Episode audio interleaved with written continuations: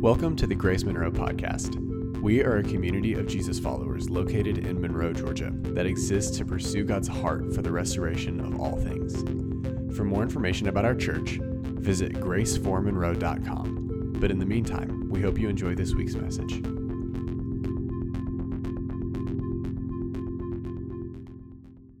Welcome to Grace. Good morning. We're glad that you are here. You're going to want a Bible this morning, and uh, it has been the tradition of Grace churches uh, all over the place that, you know, on Sunday mornings we gather and we do two things we worship together and we open the Word together. And so it's been a little while uh, since uh, approximately March 13th last year that I've been able to say this, but if you need a Bible, slip up your hand, and we would love to put a Bible in your hand. We consider this the best thing that we can put in front of you is the Word of God. And, and not so much anything I have to say up here, but so much what God wants to be speaking uniquely to you. So if you have a Bible, go on and open it up to Luke chapter 9. If you need a Bible, slip up a hand. We will get a Bible to you, a sanitized, brand new Bible just for you.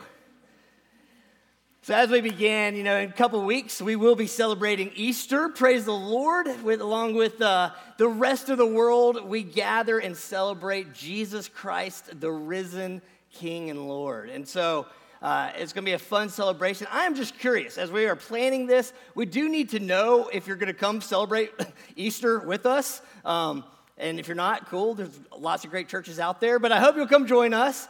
Uh, and uh, but I'm just curious if you if you're planning on coming, I'm about to mess up the slip of your hand thing, by the way, Tom, sorry. If you're planning on coming to the 7 a.m. sunrise service, just a show of hands, it'll be a small little intimate gathering, just raise your hand just so we can have a sense.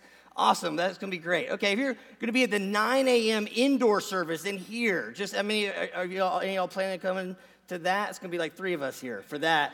And then how about the 11 a.m. big party on the lawn? Who? And, and, okay, so there are gonna be a few people there for that one. All right, this is what I need you to do. Yeah, everyone needs a Bible. Amen. so right now, if yeah, now flip up your hand if you need a Bible. Yeah. Uh, is a couple of things. Brandon said this already. On your way out the door, you'll see these postcards. Uh, it's a great opportunity. Invite friends, neighbors, uh, bring them to experience who Grace is and to celebrate Jesus uh, together. But then on that card, there's also a little QR code. You can scan that with your camera even right now and just let us know if you're coming. And that's going to help us a ton because we are preparing lunch for after that 11 a.m. service. We're smoking some, some shoulders. We're going to have hot dogs and inflatables for kids and all kinds of fun stuff. But we do kind of need to know uh, how much to expect. Uh, as well as for those other two gatherings. So please, this week, go on and let us know. And also, if you could go on and, uh, and invite your friends, your neighbors, and have them join us for what's going to be a great Sunday. So, quick question.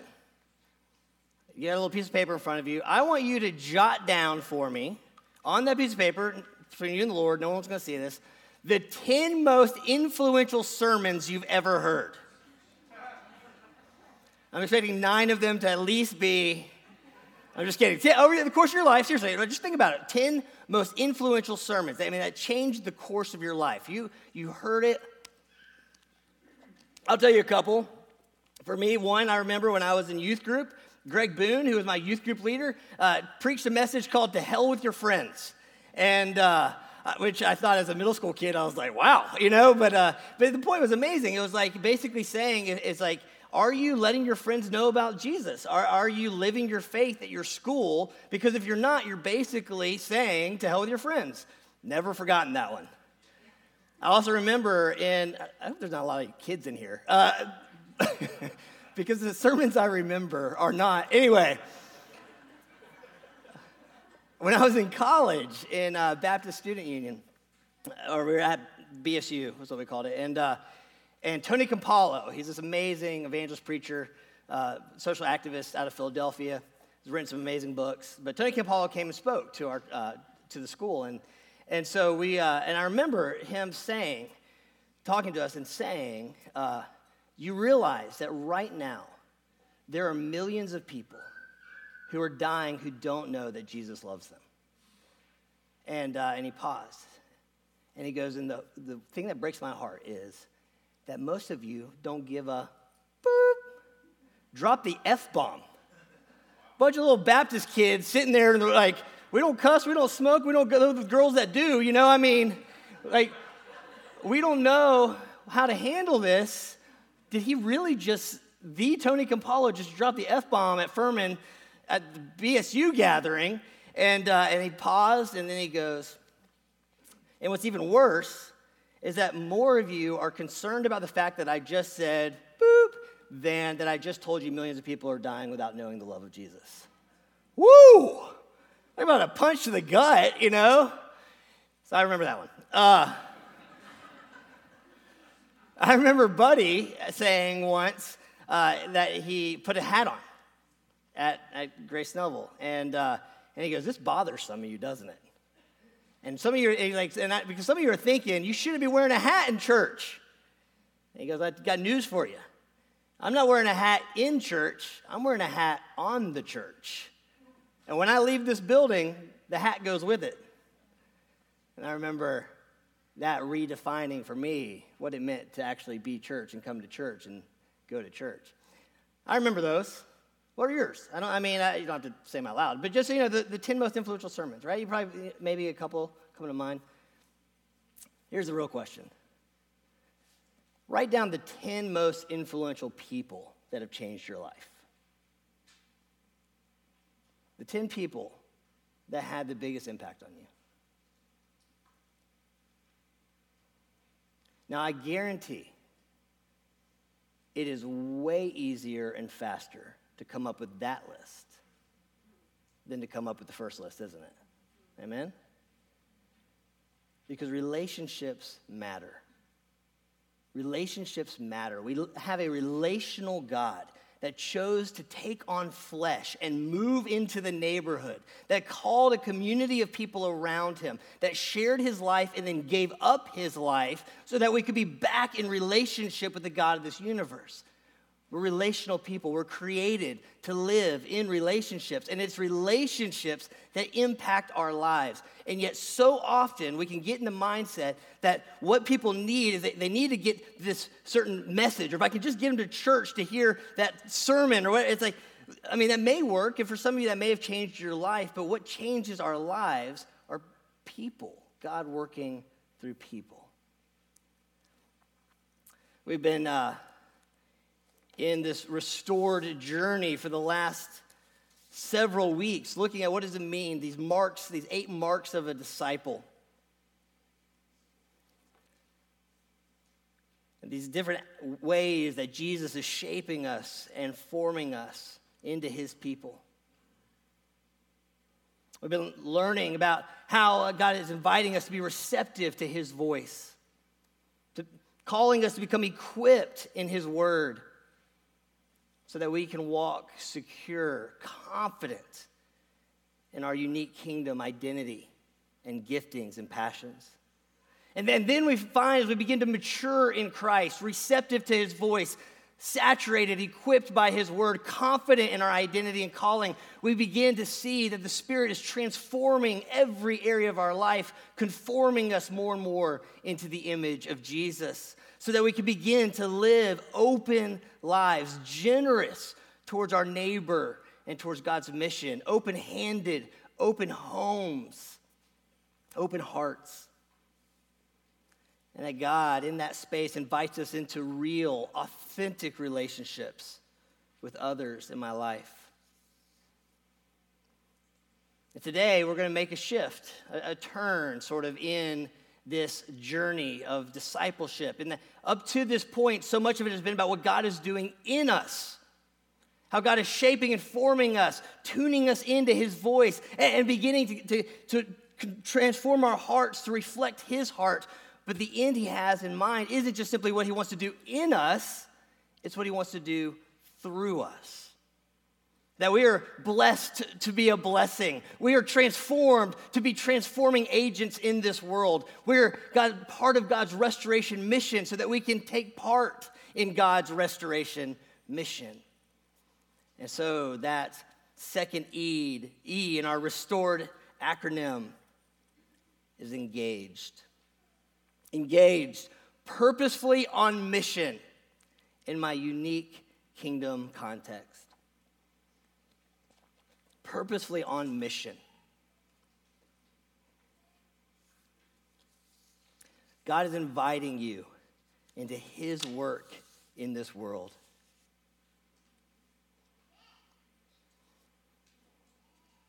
So I want to look at Luke chapter 9 this morning. When we see this same shift in the journey take place in the heart of these disciples. Remember at the beginning of Luke, Jesus announced his kingdom mission that that using those words out of Isaiah that have become sort of a rally cry for our church, that I've come to bind up the brokenhearted, set the captives free, give sight to the blind, to proclaim the good news, the year of the Lord's favor. And Jesus announcing that this scripture is fulfilled right in front of you. The kingdom is at hand. God's reality breaking in to our everyday world. And so Jesus then, after making that announcement, gathers a group of guys and some, and some gals that start to, to follow after him and begin to watch the way that the kingdom isn't just something he proclaims, it is something that he embodies and lives. And so he walks around and he, and he heals the sick and, and he cleanses the leper and he gives sight to the blind and, and he brings belonging to the brokenhearted and the lonely and he forgives the sin of the shamed and the guilty. He does the things only God can do. And the whole time, this group of guys and girls all around him, sharing meals with him, asking him questions as they walk down the road. Eh, eh, they're watching Jesus, God in the flesh, do the things only God can do because the kingdom of God is at hand. And then this amazing moment. Luke chapter 9, Jesus calls those 12 together who've been watching him day after day. And he gave them power and authority. To do what? To do the exact same things he's been doing. To drive out the demons, to cure diseases. He sent them out to preach the kingdom of God and to heal the sick. He told them, Take nothing for this journey. You don't need a staff, a bag, no bread, no money, no extra tunic. Whatever house you enter, stay there until you leave that town. And if people don't welcome you, shake the dust off your feet, and when you leave their town as a testimony against them. So they set out, and they went from village to village, preaching the gospel and healing people everywhere.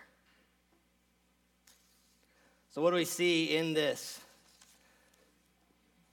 We see Jesus giving them power and authority, the right and the ability to operate in the things of God. See, the reality is, is that our world lives disconnected from their creator. That great old uh, phrase that we all have a God sized hole in our hearts that nothing in this world can fill because we were created to live an intimate relationship with the creator of this universe to be known, fully known, and to be fully loved. And we can spend the rest of our lives trying to fill our lives with all kinds of busyness and distractions and accomplishments and achievements and stuff, possessions, money, all kinds of fun and entertainment. And at the end of it all, we're going to be like Solomon in Ecclesiastes meaningless, meaningless. It is dust in the wind because it doesn't fill this aching void. And you, you know that, right? You've been there. Some of you may still be there. When you lay alone at night trying to fall asleep and the anxieties of this world are crushing down on you, you know what it's like to feel lonely, to feel lost, stuck, struggling, shamed, guilty. You know that feeling. We all do because we're humans and we live in a broken world. Some of you found yourself face down at the bottom of a pit wondering where do I go from here? Some of you have hit rock bottom and then found out that you're only halfway down. You know what it means to be lost. But there's some of you, many of you, looking at your faces, I know your stories. You met Jesus. and it changed everything. All of a sudden, all this guilt you've been carrying, you encounter Jesus who looks at you, knows you, sees all of it, and says, I love you, and you received the forgiveness of his grace. Thing that felt like your life had no meaning or purpose, Jesus pulled you aside and said, No, no, no, no. Man, I got a calling for your life. I've put some things in you to do and to be, and I'm not going to give up on you until we get there. Some of you have felt lonely and scared, and you met Jesus, who, even in your grief or even in your brokenness, even if there's still no one around you, all of a sudden there's a presence of God that is with you that reminds you don't be afraid. I'm with you. I love you. You met Jesus, and it changed everything. But we live in a world, we are surrounded by people that don't know that, that are hurting, and they are scared, and they are struggling, and they are stuck. They think they're stuck. They're ashamed and they're guilty. They're grieving. They need Jesus. I mean, we need Jesus for hope when we're dying. We need Jesus for purpose when we're living. We need Jesus for comfort when we're grieving. We need Jesus for grace when we're struggling. We need Jesus. And maybe just this morning, you should remember, man. Remember your own story. Remember the places that you've been lost. Remember the times that God has spoken to your heart. I remember seventh grade for me being feeling so small and bullied and alone. And this guy walks in, Greg, of the To Hell with Your Friends sermon fame. Starts hanging out with me and my friends. I give you the title of one of Greg Boone's sermons. But what I do know, there's a lot I forgot or just didn't pay attention to, is that he stuck with me and my group of friends. And he introduced me to Jesus, and I remember kneeling down on, the, on a hilltop at Lookup Lodge for my eighth grade, for eighth grade, and praying with Greg to receive Jesus Christ as my Lord and Savior, to receive His forgiveness, to receive His love and His Holy Spirit. And it changed everything. I know that Greg stuck with me through a few years when I was a total idiot and didn't quite walk in the ways that Jesus probably wanted me to walk. And Greg stood next to me as I said, I do to Sadie. Changed my life. And sometimes I think I forget those moments of what that fresh love for Jesus and that discovery. And what's amazing is not just simply Jesus finding me as this lost middle school kid, but then I can remember a few years later, I had an opportunity to go overseas for the first time, and I was in Africa, and uh, had, my uncle and aunt had gone over there and invited me to come with them for a few months, and they'd send me out to go live with different missionary families for a few weeks at a time. I mean, it was just absolutely amazing. I'd never been out of most, really, the eastern seaboard before, and here I am overseas. It was just incredible. And I remember towards the end of the trip, we were stay, staying in this place called the Sakumi Tree Lodge. And uh, it's basically tree, these huts built up in the tree, overlooking this watering hole. And, and it was sunset, and I was out there by myself. And, and as the sun was setting, I'm watching. I mean, literally, it was a scene from National Geographic. I'm just watching these different animal groups come to the watering hole to drink. I mean, beautiful, absolutely beautiful moment. And, and I remember I prayed and I said, God, listen, if you want to call me overseas, now would be a great time to do it. Because I'm pretty sure being a missionary in Africa is like that all the time, right? National Geographic moments, beautiful sunsets. But I can also remember clear as day, I felt like God spoke into my heart. He said, I am calling you to the mission field, but the mission field I'm calling you to is the American high school campus. So I went back and uh, got involved in this organization called Young Life and started hanging out with kids. And many of you know this story, but I'll repeat it. It's part of my story. One of the first years I was doing Young Life at Parkview High School, I walked up to the student section of the football game, and in the middle of the crowd was this punk kid high as a kite. But it was like everyone gravitated around him. He was like the center of attention. And I, I still remember having the thought that kid's either going to end up in prison or he's going to change the world. Well, praise the Lord, a few years later, that kid met Jesus. This kid named Matt. Few years after that, Matt ends up becoming the pastor at Grace Midtown. Yesterday, I got to go to, uh, I was in Missouri, um, you know, because that's just what you do on a Saturday. and there's a church up there, and uh, there's a church that is called West Side in a little town called Poplar Bluff. And uh, it's a town that really is very, very similar to Monroe. And uh, this, and the pastor up there had met Matt, a, guy named Jason, and, and met Matt and, uh, and heard about what was happening with Grace and the Grace family of churches. And, and he's pastoring this church. There's a lot of cool stuff happening in this town, but he feels really alone. And so he's, uh, he's looking to possibly bring their church to come be a part of the Grace family of churches. And so they wanted me to go out because Monroe's similar to Poplar Bluff and meet this guy and all this kind of stuff. But I remember I was sitting in the back of the room, and, and Matt, the high as a kite kid from the Parkview student section, uh, was up front talking about his story and how Jesus grabbed his heart and his life and changed everything. And now here he is talking to another church leader about what it means to lead a movement of churches. And what I thought about was thank you, Jesus, for Greg Boone that decided to spend some time with some punk seventh grade kids.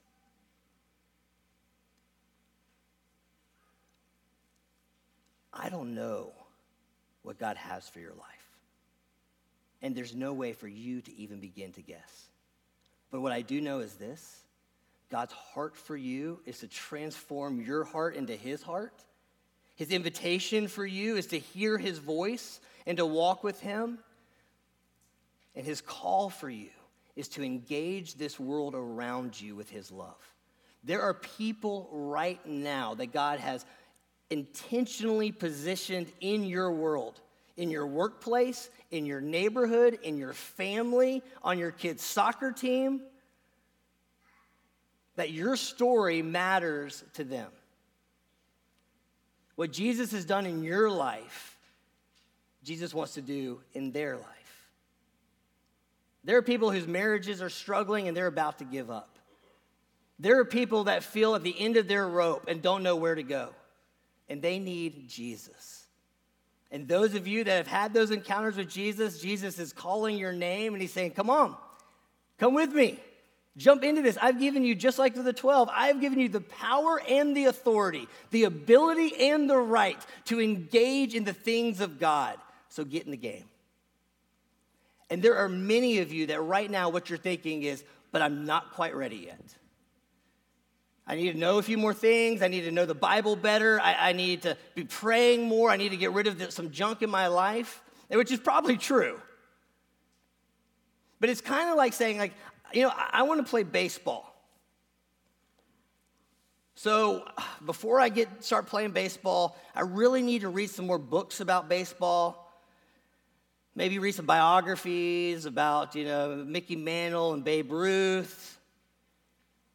And if, in fact, you know what? I'll, I'll start playing when I've, I've read a book about baseball for at least 30 minutes a day, every day for six months. Then I'll be ready to play. That's absurd, isn't it? How do you play baseball? You get out there and play.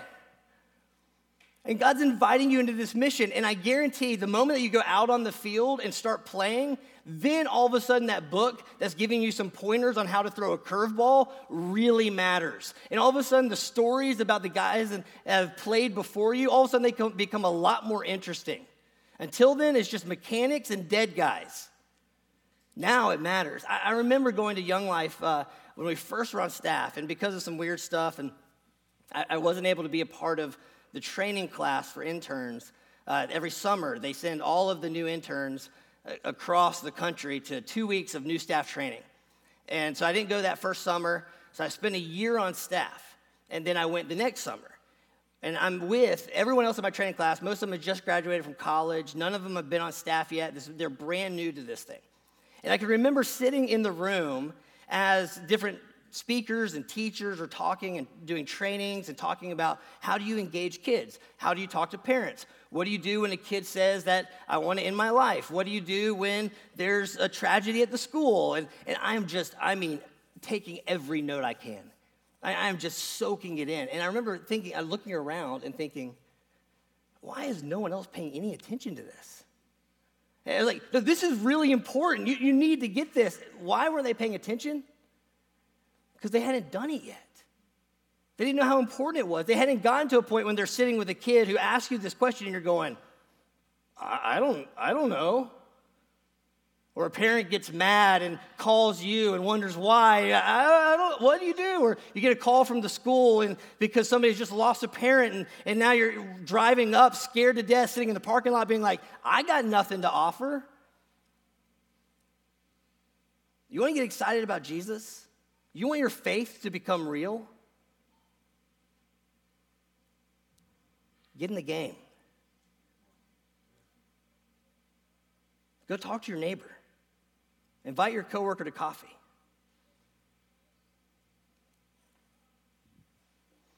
So, how do we do this? And I want to give you a little diagram, Dave Rhodes style. If you were here last week, it was great. I, was, I listened to the, his teaching last week. He's unbelievable. And so I figured, you know what? If he uses a dry erase board, I'm going to use a dry erase board. So here's a way to begin thinking about it. I just want to give you some tools that you're going, oh, okay, I want to. Where do I start? What does this look like? What do I do? And so, uh, it's a, on your sermon notes, I think there's somewhere, somewhere you can write this. Draw yourself just a little triangle. Rhodes is a much better drawer. That's why he always does quadrants. You can't mess that up, can you?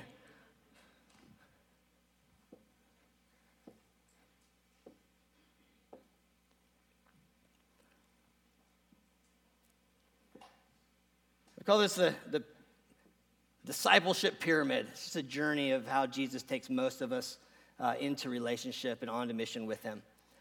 And so, in this bottom area of the pyramid, just write the word distracted. Distracted.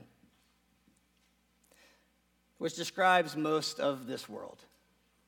Spiritually distracted. What we used to say with that, uh, the word we would use was disinterested spiritually disinterested, that most people just don't care. They don't care about God, they don't care about Jesus, they don't care about spiritual things. But then we realize it's actually not true. I, I don't think most people don't care, I think most people just don't know. And their life is just filled with so much noise and distraction and busyness and pain and struggle, and they're just trying to survive. They're just trying to make it. They're distracted. So the question is how do we get the distracted people that we're surrounded by, that Walton County is full of, that your workplaces and neighborhoods, maybe even your own families are filled with? They may even go to church on Sunday, but Jesus has no relevance to the rest of their life. They're distracted. How do distracted people become attracted, spiritually interested?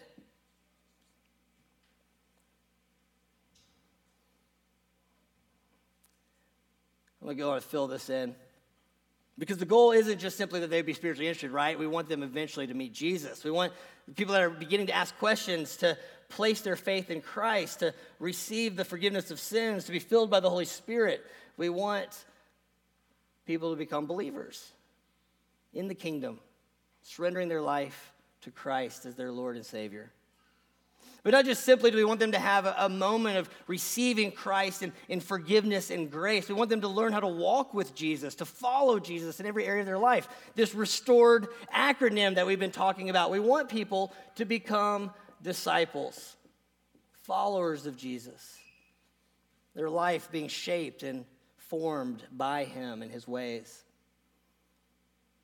But then, as we've been talking about this morning, not just simply learning from Jesus and walking with Jesus, but being engaged with Jesus on his mission. We want disciples to become disciple makers. And re engage the world, this distracted world, and lead other people through this journey of discovery with Jesus. But we found this interesting is for most people to move from distracted to attracted is primarily about what? relationships.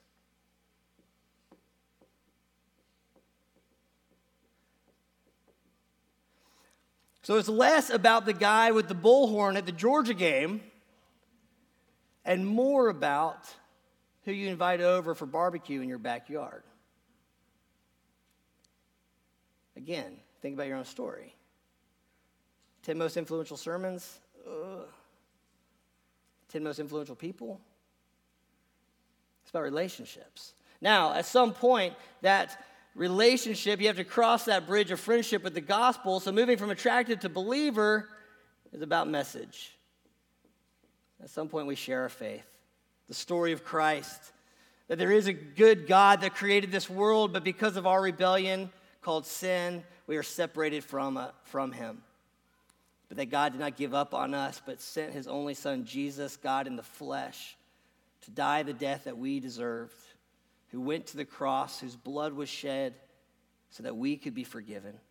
But then, as we'll celebrate in two weeks, rose again three days later, defeating sin and death on the cross so that we could be invited into a new life in relationship with the God of this universe.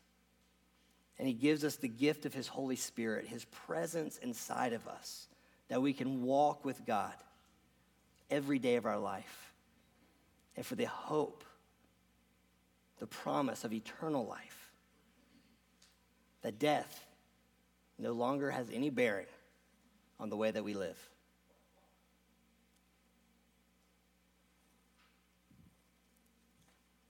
Can you share that message?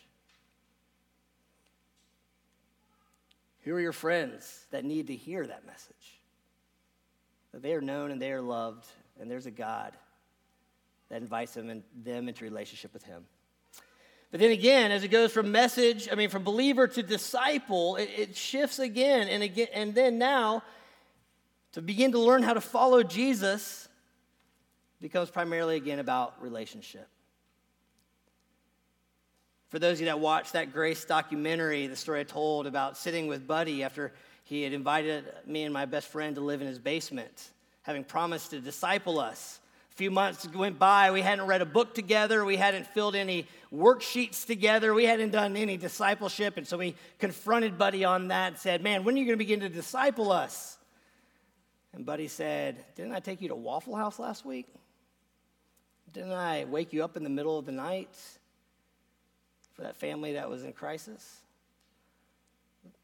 Discipleship is about relationship. And we need people walking alongside of us in relationship, teaching us how to walk in the ways of Jesus. And God is inviting you to engage with others so they can learn. You can learn together what it means to follow Jesus. There is a whole bunch of seventh grade punks like me, 10th grade punks like Matt Reynolds, that desperately need someone like you in their life. Will you show up? And some of those 10th grade punks are now 40 years old and still act like 10th grade punks. They just got better toys. And they still need Jesus. And then again, to move from a relationship, I don't know why I'm writing this. It's like chicken scratch. It's not even like, it's like hieroglyphics. It's the idea of it. if you can imagine, that is the word relationship. And then again, from disciple to becoming disciple makers becomes again about message, it's about training, it's about tools and resources, learning how to engage people in God's mission. And that is our passion as grace. This new space, we love it, and I love worshiping together on Sunday mornings. I think it's critically important that we're opening the Word together, we're taking communion together, this thing that we do on Sundays. But the real heart of this place is not just simply that it's about worshiping for an hour, but it's about creating space for us to learn how to live this Jesus thing out, to go out there to the rest of the world, to engage this world and apprentice others in the ways of Jesus. I would sacrifice everything if it means equipping and empowering you to enter into this mission.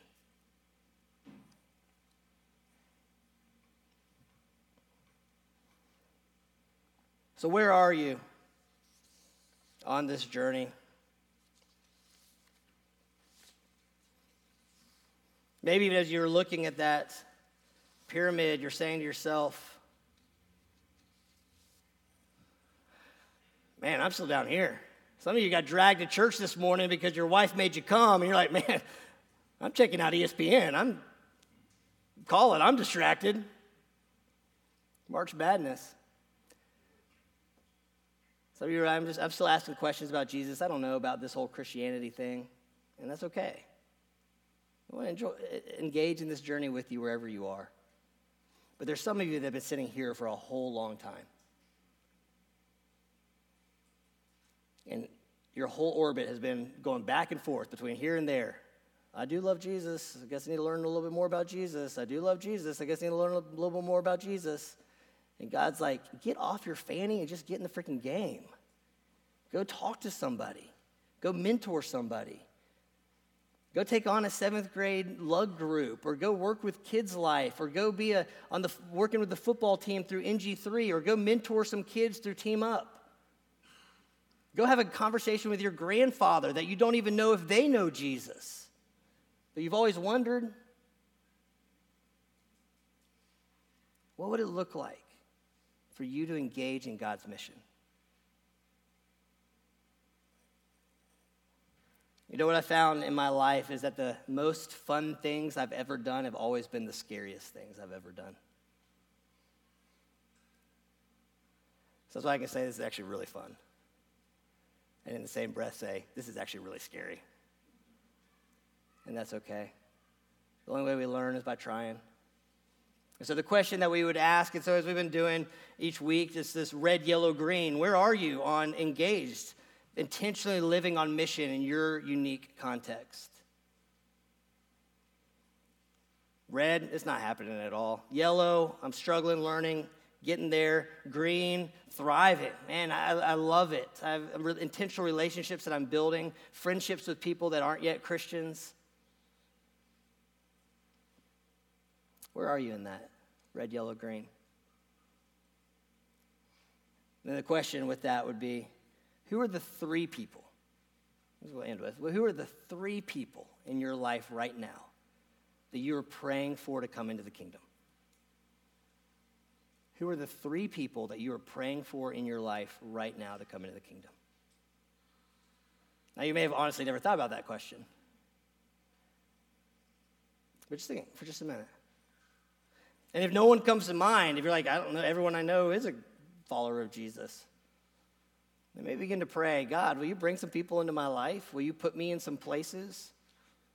Join a local tennis team or go to play golf or whatever you might want to do? Go start working with the local football team. God, will you bring some people into my life that don't know you yet? And God, how would you use my life to begin to reveal your love and grace to others? And I would encourage you this week, I mean, to spend some time thinking about this. Like, what, where am I on this journey? And where am I in, in walking with others on this journey? But to write down, uh, to ask, pray, Lord, who are the three people that I'm intentionally praying for? And start to pray for them. Write on your mirror in your bathroom. Keep it in front of you. My hope is this that at Easter next year, that when we're baptizing people on Easter morning, story after story after story of the people that were baptizing into new faith in Christ are because you invited them over for barbecue. Because you showed up on their practice field. because you got involved in their lives. Or you're already involved in their lives and you begin to have some real honest conversations. In fact, I'm not just hoping for it, I'm expecting it. I know it.